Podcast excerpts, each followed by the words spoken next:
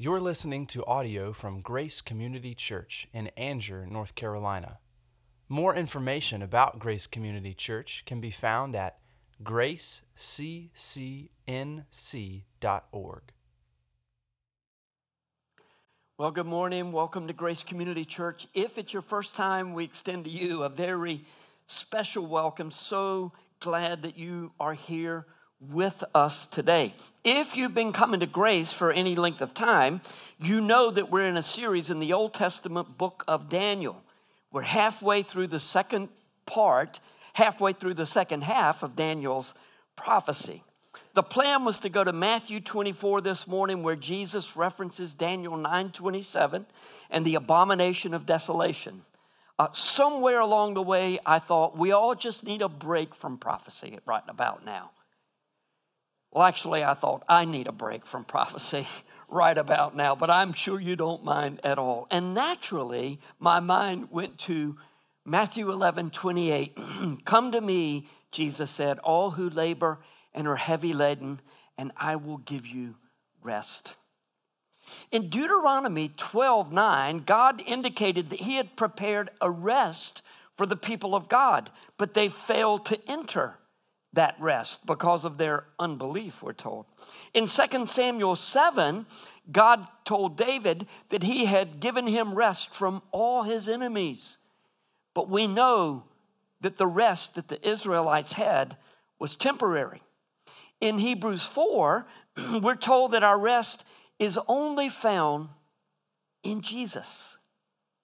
In fact, in Hebrews, we're told that everything is fulfilled in Christ. All the Old Testament promises, all the Old Testament sacrifices, the feast, uh, the Sabbath. He is the intercessor who knows how to pray for his followers because he was, like them, tested in every single way. Yet, Jesus was without sin. No doubt you came to church this morning or you're watching online with a wearisome burden on your heart and maybe in your body. And even if you feel unusually cheerful, you know that trouble is never far from the surface. It can bubble up at any time. So this morning, rest in Jesus. Our text today is Matthew 11, 25 to 30. It begins with the words, at that time, so we know there's more than meets the eye. We'll get to the context, but first, let's read our text. Matthew 11, 25 to 30. If you would please stand for the reading of God's word, I will be reading from the English Standard Version. At that time, Jesus declared, I thank you, Father Lord of heaven and earth, that you have hidden these things from the wise and understanding and revealed them to little children. Yes, Father, for such was your gracious will. All things have been handed over to me by my Father, and no one knows the Son except the Father, and no one knows the Father except the Son, and anyone to whom the Son chooses to reveal him. Come to me, all who labor and are heavy laden, and I will give you rest. Take my yoke upon you and learn from me, from me, for I am gentle and lowly in heart, and you will find rest for your souls. For my yoke is easy and my burden is light. The word of God for the people of God. Thank you and be seated. Now, if you're familiar with this text at all, if you know and meditate on anything from this text, it's likely verse 28 or verses 28 through 30. Taken out of context, this passage can be read to promise an easy life, a careless life that doesn't really have to worry about sin or a peaceful existence free from troubles. But hey, I can do all things through a verse taken out of context, right? Jesus was not talking about an easy life. How would such a promise square with, with his words in Luke 9 23. Come to me. No, I'm sorry, that's the one we're just reading. And he said to them all, If anyone will come after me, he must deny himself, take up his cross daily, and follow me. If you know anything about a cross in the first century, taking up the cross is not encouraging one or pointing one to an easy life. In Matthew 11, Jesus was talking about the rest from burdens that come from trying to keep every part of the law, of doing things just right. Don't miss anything, or else you're in big trouble. Always attempting to measure up. Be good enough so that above all, you can go to heaven when you die. But I'm getting ahead of myself. Before Jesus gave the beautiful words recorded at the end of Matthew 11, he had been speaking to the crowds about the refusal of many, particularly the Pharisees, to believe either John the Baptist or Jesus. John was rather serious, Jesus said. He was constantly calling people to repentance. Quit doing this, start doing that. I have been cheerful. I eat and drink with sinners. You weren't serious about John. You didn't take him seriously. You think that I'm a drunk. You mock me because we, we tried every way to get truth to you, but you refuse to listen. Why did people refuse to listen? Why in Jesus' day did the people refuse to listen? Arrogance. He said, even as you accuse my followers of being theological babies. That word children really could be translated infant. In verse 25, Jesus turned joyfully to the Father, and in his public prayer, he instructed those who listened to him. In his prayer, he was giving instruction to the people who were listening. Now, you've probably heard someone say, when you pray to God, if, if someone, maybe you've asked someone, would you pray uh, for our meal and they say, Oh, I just don't know how to pray in front of a crowd. And they say, Oh, just pray like you're praying to God. Well, that's, that's wrong on a couple of counts. When we pray to God, we should never be casual. Now look, Hebrews 4:16 makes it clear that we can come with confidence and boldness to the throne of grace because of Jesus' work. We can go directly to the God, but we must never forget that He is the creator God of the universe. He's transcendent, and it is a privilege to be in His presence. Furthermore, when we pray publicly, we are praying on behalf of others. So our prayers should be theologically grounded. As Jesus gave thanks to his Father for revealing truth to some and hiding it from others, it would be fair to say that from a human perspective, Jesus' ministry was failing just at that time. I mean, the religious leaders had utterly rejected his message. Cities that should have repented in Galilee, people in those cities were refusing to repent. And even John the Baptist had questioned whether Jesus was the Messiah or not. But he didn't turn to the Lord and say, oh, oh, Lord, this is, just isn't going right. He prayed joyfully. And when Jesus thanked his Father for hiding the truth from the wise and understanding and revealing it to children, he was being sarcastic. Now, think about this. He was using sarcasm in his prayer. He said, You've hidden truth from the wise and understanding, and you've revealed it to babies, little babies. And I thank you, Father, for that. If the religious leaders had been truly wise, they would have received Jesus as the Messiah, Savior, and King that he was. Instead, they smirked and mocked and grew infuriated with one who claimed to be God in the flesh. On the other hand, even as the Pharisees considered any who would follow Jesus to be just as ignorant as a little baby, Jesus thanked God for revealing truth to them. So, what was going on here? Was God's election playing out in front of their eyes? He chooses whom He will. Or was this the consequence of unbelief and the blessing of simple faith? Yes, it was both. It's a real life example of what Jesus taught in Matthew 23 12. Whoever exalts himself will be humbled, and whoever humbles himself will be exalted. D.A. Carson has made some very helpful remarks about the truth that we find here. Quote The point of interest in the educated is not the education of the wise and understanding any more than the point of interest in the little children is their age or size.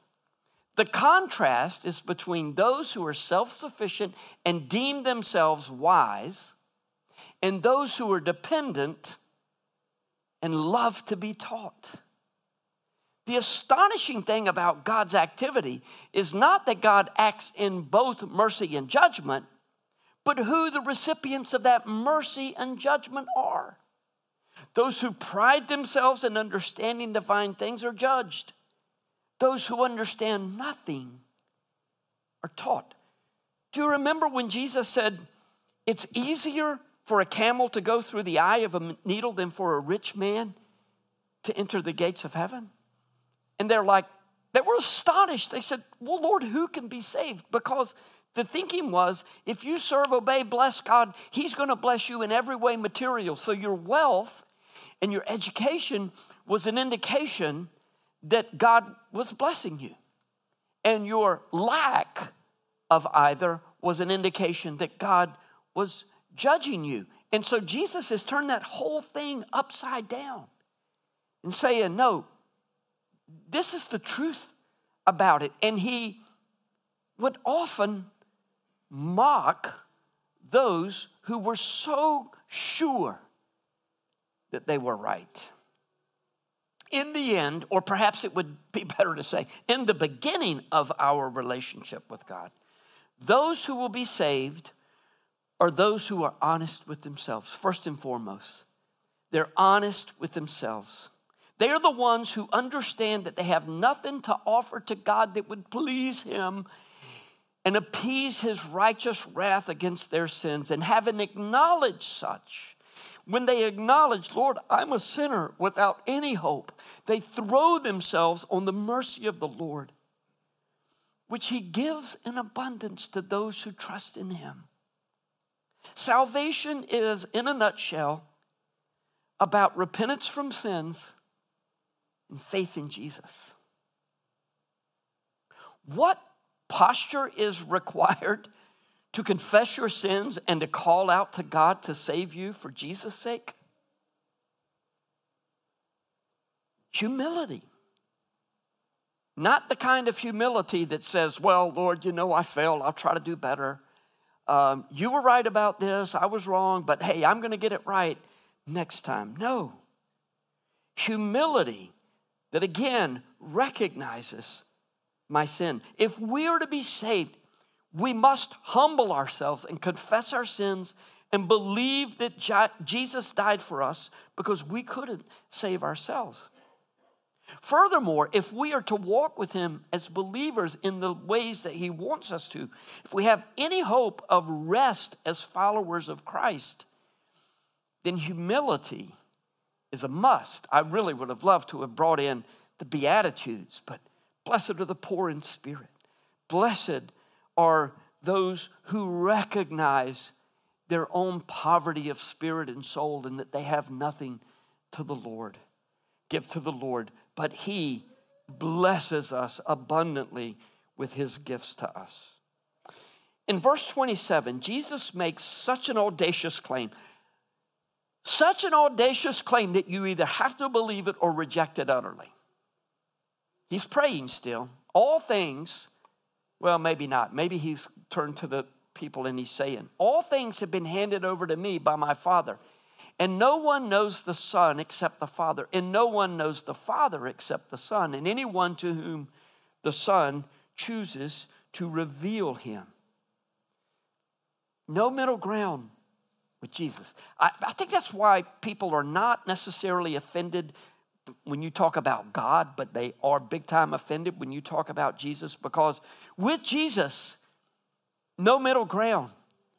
It's you're all the way in or you're all the way out. Either he is who he claims to be, or he was a liar who has deceived billions of people through the ages.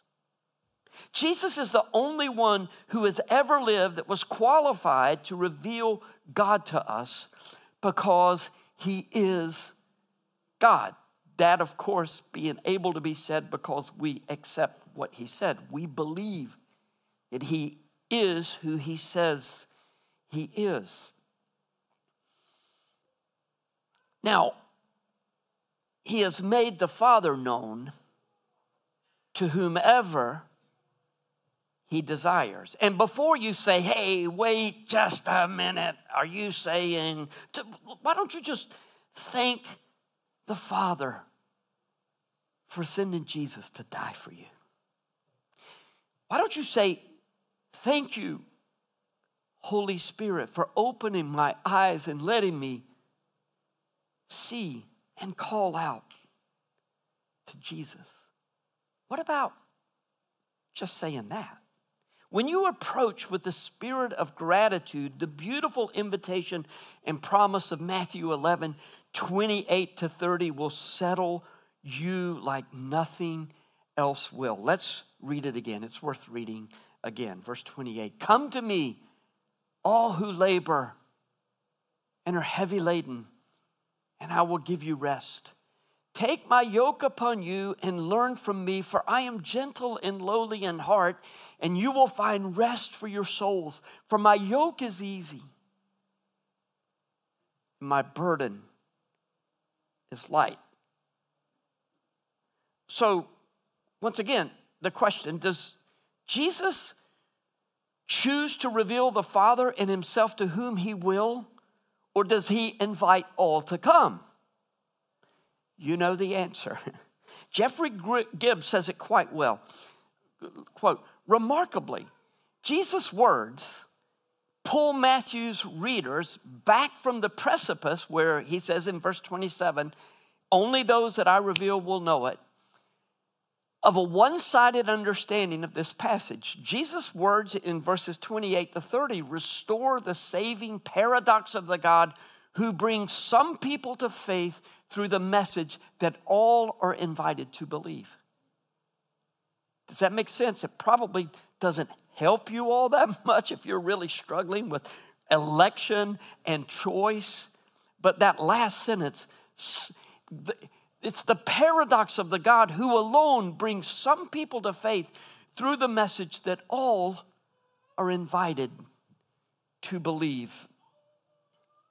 Before we make application from this remarkable text, it's good for us just to linger with Jesus' invitation and promise in verses 28 to 30. When Jesus promises rest to those who are burdened and heavy laden, he is speaking to those who have been told all their lives that they would need to be near to near as near perfect as possible to have any hope of salvation. Most of the ones who believed Jesus' message were those for whom life was not easy.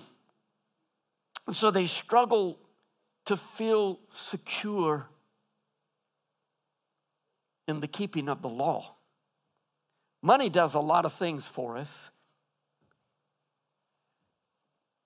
I remember my wife years ago, many years ago, my first wife, Linda, saying, Beauty takes time. And I said, Beauty takes money, is what beauty takes. You know? Time and money. Um, but there are so many things that money makes life easier. It creates all kinds of problems that, that people without money have. But still, if you're positioned just right, the law can be easy for you. The law can be easy because all of us make a law that we can that we can live for ourselves, right? I live this way because it's easy for me. Uh, I see that what I don't struggle with, you do struggle with, so I've got real concerns about you. And they're like, well, but, but you struggle with what I don't. And, and you're like, yeah, but uh, I, That's what the Pharisees had done. But for people that, that struggled to keep the law, Jesus' message was salve, it was an ointment for the soul. Good news, Jesus said, salvation is in me, not in keeping the law. Is Jesus' offer of rest still applicable to those who are already following him? Yes, it is. We're told in verse 26 it's God's gracious will to make the truth of the gospel in Jesus known, known to the humble. Since, as we'll consider in the application, we application, we ought to be preaching the gospel to ourselves every day. Jesus' call to rest is for you at this moment. I mean, our hearts have just been broken this week to hear about a fifth grader who lost a battle with infection in her body.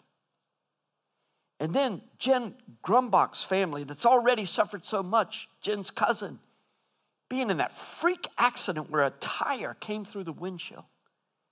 And it looked like she wasn't going to make it. Last word, I heard she was doing okay. And then just this morning, we heard of the death of 11 YWAMers in Tanzania. And a number of our members have served with YWAM at one time or another.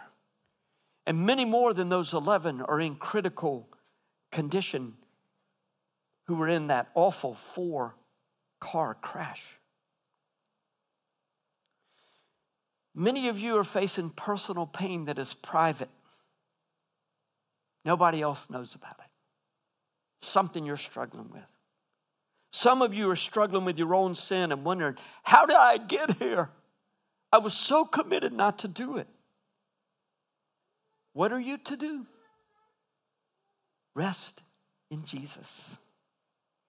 Resting in Jesus doesn't mean that we kick back and live a life of ease that is free from guilt. What it means is that we are now freed to serve Jesus. In the words of the great theologian Bob Dylan, you're going to have to serve somebody. It may be the devil, it may be the Lord, but you're going to have to serve somebody. And he's right. That was written in his brief flirtation with Christianity. Um, he's converted back to Judaism. If you, you listen to the song Saved that was covered by Third Day many years ago, many of you don't know who Third Day is, um, but that's okay. You'd have to think the man is on to something. And recent reports are maybe he's coming back thinking about Jesus again. But the truth remains you will serve somebody, and he's right about who you're going to serve to. It'll either be the devil or it'll be the Lord. That's why the Babylon Bee described uh, its own version of the Super Bowl ad as Satan. He gets us. What is that? It's sarcasm, just like Jesus used in his prayer, because God loves us as we are, but he does not accept us as we are. The rich young ruler said, What can I do to be saved? And Jesus said, what, what do you see the law saying? He said, I've kept it all. He says, okay, you just got one thing. Give all you give, give all you have to serve the poor, and then come back and follow me. And he went away sadly. And Jesus was sad that he went, in, went away, but he didn't say, hey, hey, hey, come back, come back. It's okay. You can stay like you are. No. When Jesus saves us, he saves us to something entirely different. When Jesus said, Take my yoke upon you and learn from me, he was saying, Because I'm going to change you. You're no longer yoked up to this other life. Now you're yoked to me. The yoke of the religious leaders was heavy and harsh. To learn the way of the law was to be under a heavy burden of regulation and man made expectations that served the teachers of the law, but not people in general. To learn the way of Jesus is to learn humility and gentleness. It is to learn grace and true compassion for others. And only when we learn from Jesus' example will we find rest for our souls, but only as we abide and rest in Him can we follow His example. C.S. Lewis called himself the most reluctant convert. As he was becoming increasingly convinced of Jesus' claims to divine to be the divine redeemer, he knew that his life and his thinking would have to be utterly radically altered if he would believe. And it was only after he believed that he discovered that Jesus' yoke was easy and his burden was light. It's the way of the life to which we are called. Believe and then understand, not the other way. So, what is our takeaway from this text? Takeaways would be more appropriate. Six thoughts, beginning with this. If you do not know the Lord, ask Him to give you a childlike faith to trust Jesus as your Savior.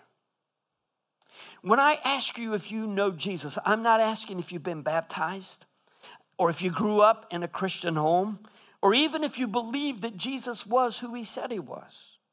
I'm asking if you've ever recognized that there's nothing you can do to save yourself and that you've acknowledged your sin before God or you've repented from your sins and that you put your faith and trust in Jesus alone, with, that when he died on the cross, he was taking your place. And your only hope is in him. For some of you, that might look like the lights coming on as a teenager or as an adult. It's like all of a sudden I see it and you fall on your face, whether you literally fall down on, on your, your face or not. That's not my point. But you, you cry out in your heart, Oh God, I'm a sinner. I'm, please save me for Jesus' sake. For others of you, it might mean that you grew up in a covenant Christian home and you've believed this all your life. I didn't used to have a category for that. I do now. But even still, it, it, there's some point where you say, Yes, Lord, I affirm this is what I believe. I know I have no hope of being saved apart from Jesus, and I need Him as my Savior even if you believed it your whole life. And I'm not saying that's when you get saved, I'm just saying it's good to affirm it. It's good for all of us to affirm. My mom used to teach a Sunday school class in the Methodist church. And when I would go, uh, one or two of you uh, were there in that class. Um, she would say, Okay, we're going to confess Jesus as our Lord and Savior. And, and then she'd just be quiet, and somebody would say, I confess Jesus as my Lord and Savior. I confess Jesus as my Lord and Savior. And one by one, people would say it. Not everybody said it, but a lot of people did. I, my friend Denton, who was here last Sunday morning, uh, one of the things that he said was when people ask him, Have you asked Jesus in your heart? He said, Yes, I do every day. Now, he's not meaning he was getting saved every day, but the point is, we're affirming our belief in Christ and Christ alone for our salvation constantly. It's part of one of those other points that we'll come to in a little bit. So, if you have trusted Christ but you've never been baptized, then I want to encourage you to look for announcements soon. We're going to be having a baptismal service in the not too distant future, and Ricky Lee is going to be taking over that duty of baptizing, that privilege of baptizing believers. But if he wants to use waiters, we might have to get him a smaller set of waiters. So that's the first point. Second, as a believer, ask God to give you a hunger and thirst for the truth of his word. All of it. Take my yoke upon you, Jesus said, and learn from me.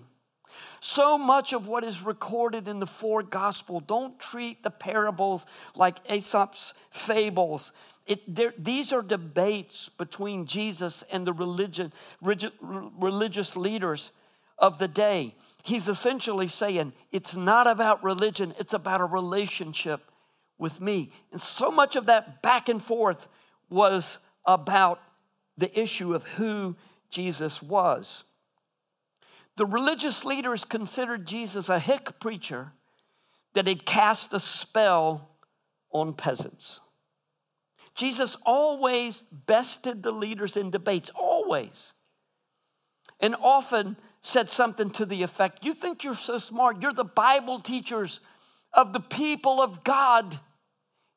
You know the scriptures inside out, upside down, but you've missed the whole point. The whole point is me. It's always pointing to me. And that's a good reminder for even those who believe. Scripture always points to Jesus.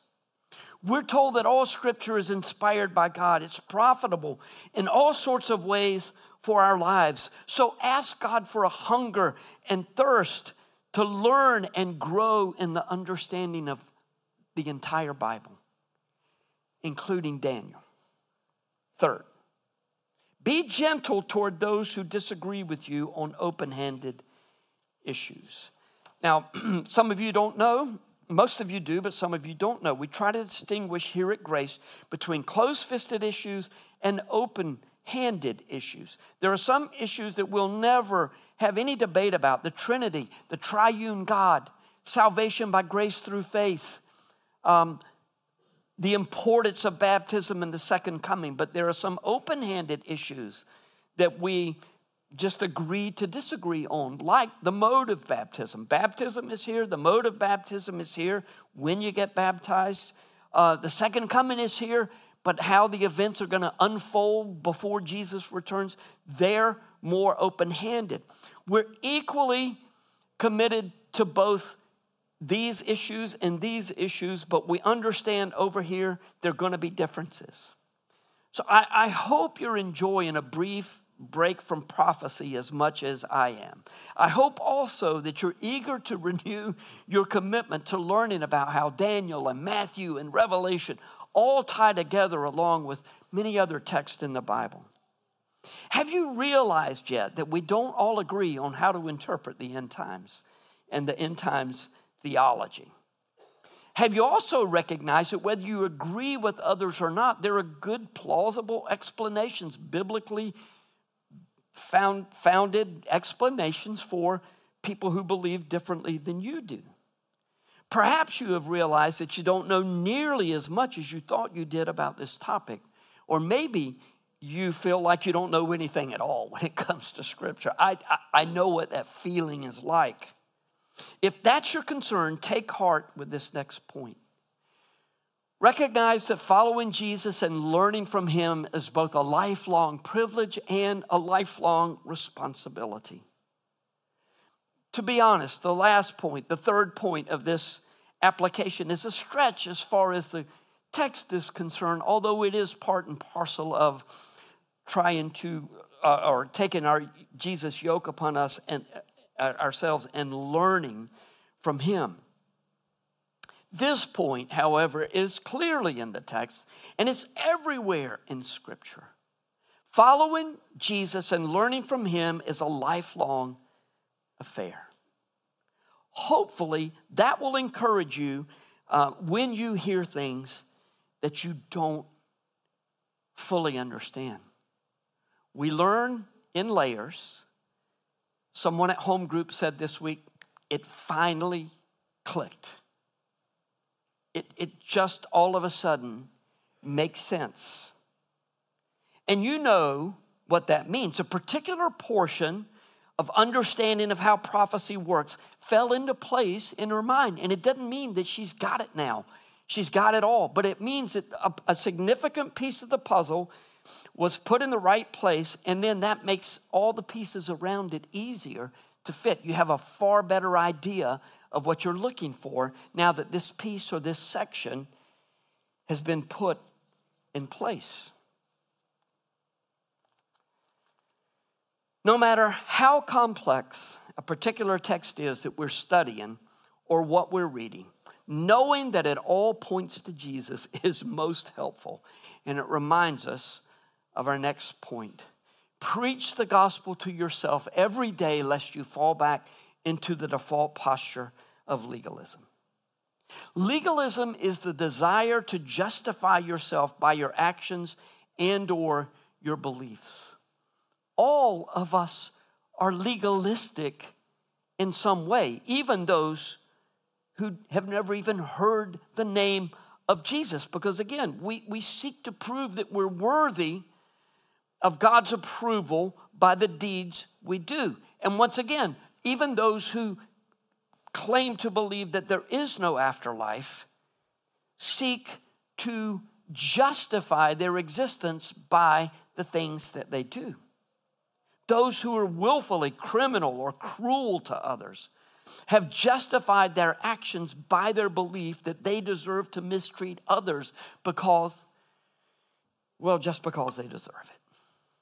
But we've all got our standards, hence the, the phrase honor among thieves. In every group, there's a standard of conduct, or you're having a standard in your own mind that you live up to. For Christians, it's easy to fall back into a pattern of seeking to please God by the do's and don'ts checklist that we have formed in our own minds. This, of course, can lead to terrible guilt. Remember, we are called to follow Jesus, learn from him, to obey him, so that so this isn't a free pass to just live any way that we want to. It's a reminder, though, that we cannot do anything for our own sins, and so our only hope is in Jesus. We can't atone for our sins. Maybe part of the reason, Romans 7, that you're struggling with sin is to remember how helpless you are on your own. That thing that you just can't seem to get past. It'll only be when you round the corner and get to Romans 8 that you remember that you are uh, encouraged to know that Jesus is going to do the work for you when you rest in Him. Service that pleases the Lord can only occur when we remember that we are sinners and He is perfect.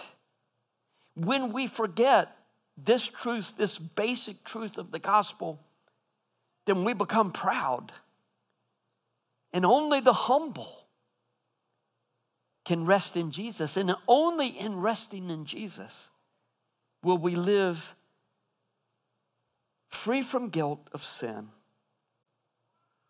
and full of purpose and love, seeking to minister to others. And that leads to the last point, which is just simply rest in Jesus.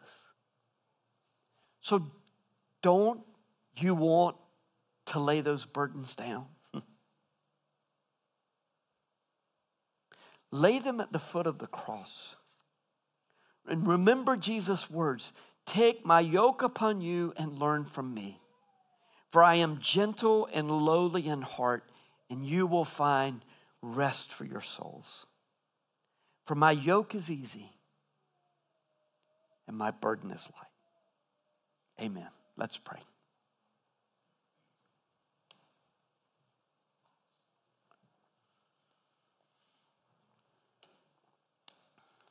Father, we thank you so much that you know who we are at our core.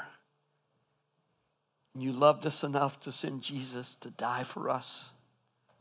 And so we pray as we have received your word and your invitation to rest in Jesus, we pray that it may, may be all our heart's desire to cast ourselves upon you. Father, we ask for you to be exalted in our lives through Christ and to give us the rest, the kind of rest in Jesus that glorifies you. No matter what our circumstances, no matter how difficult life is. And all that we say and do, may we glorify him. It's in his name that we pray. Amen. Would you please stand? Thank you for listening to audio from Grace Community Church, located in North Carolina. Feel free to make copies of this audio content to share with others, but please do not charge for those copies or alter the content in any way without permission. For more information about Grace Community Church, go to graceccnc.org.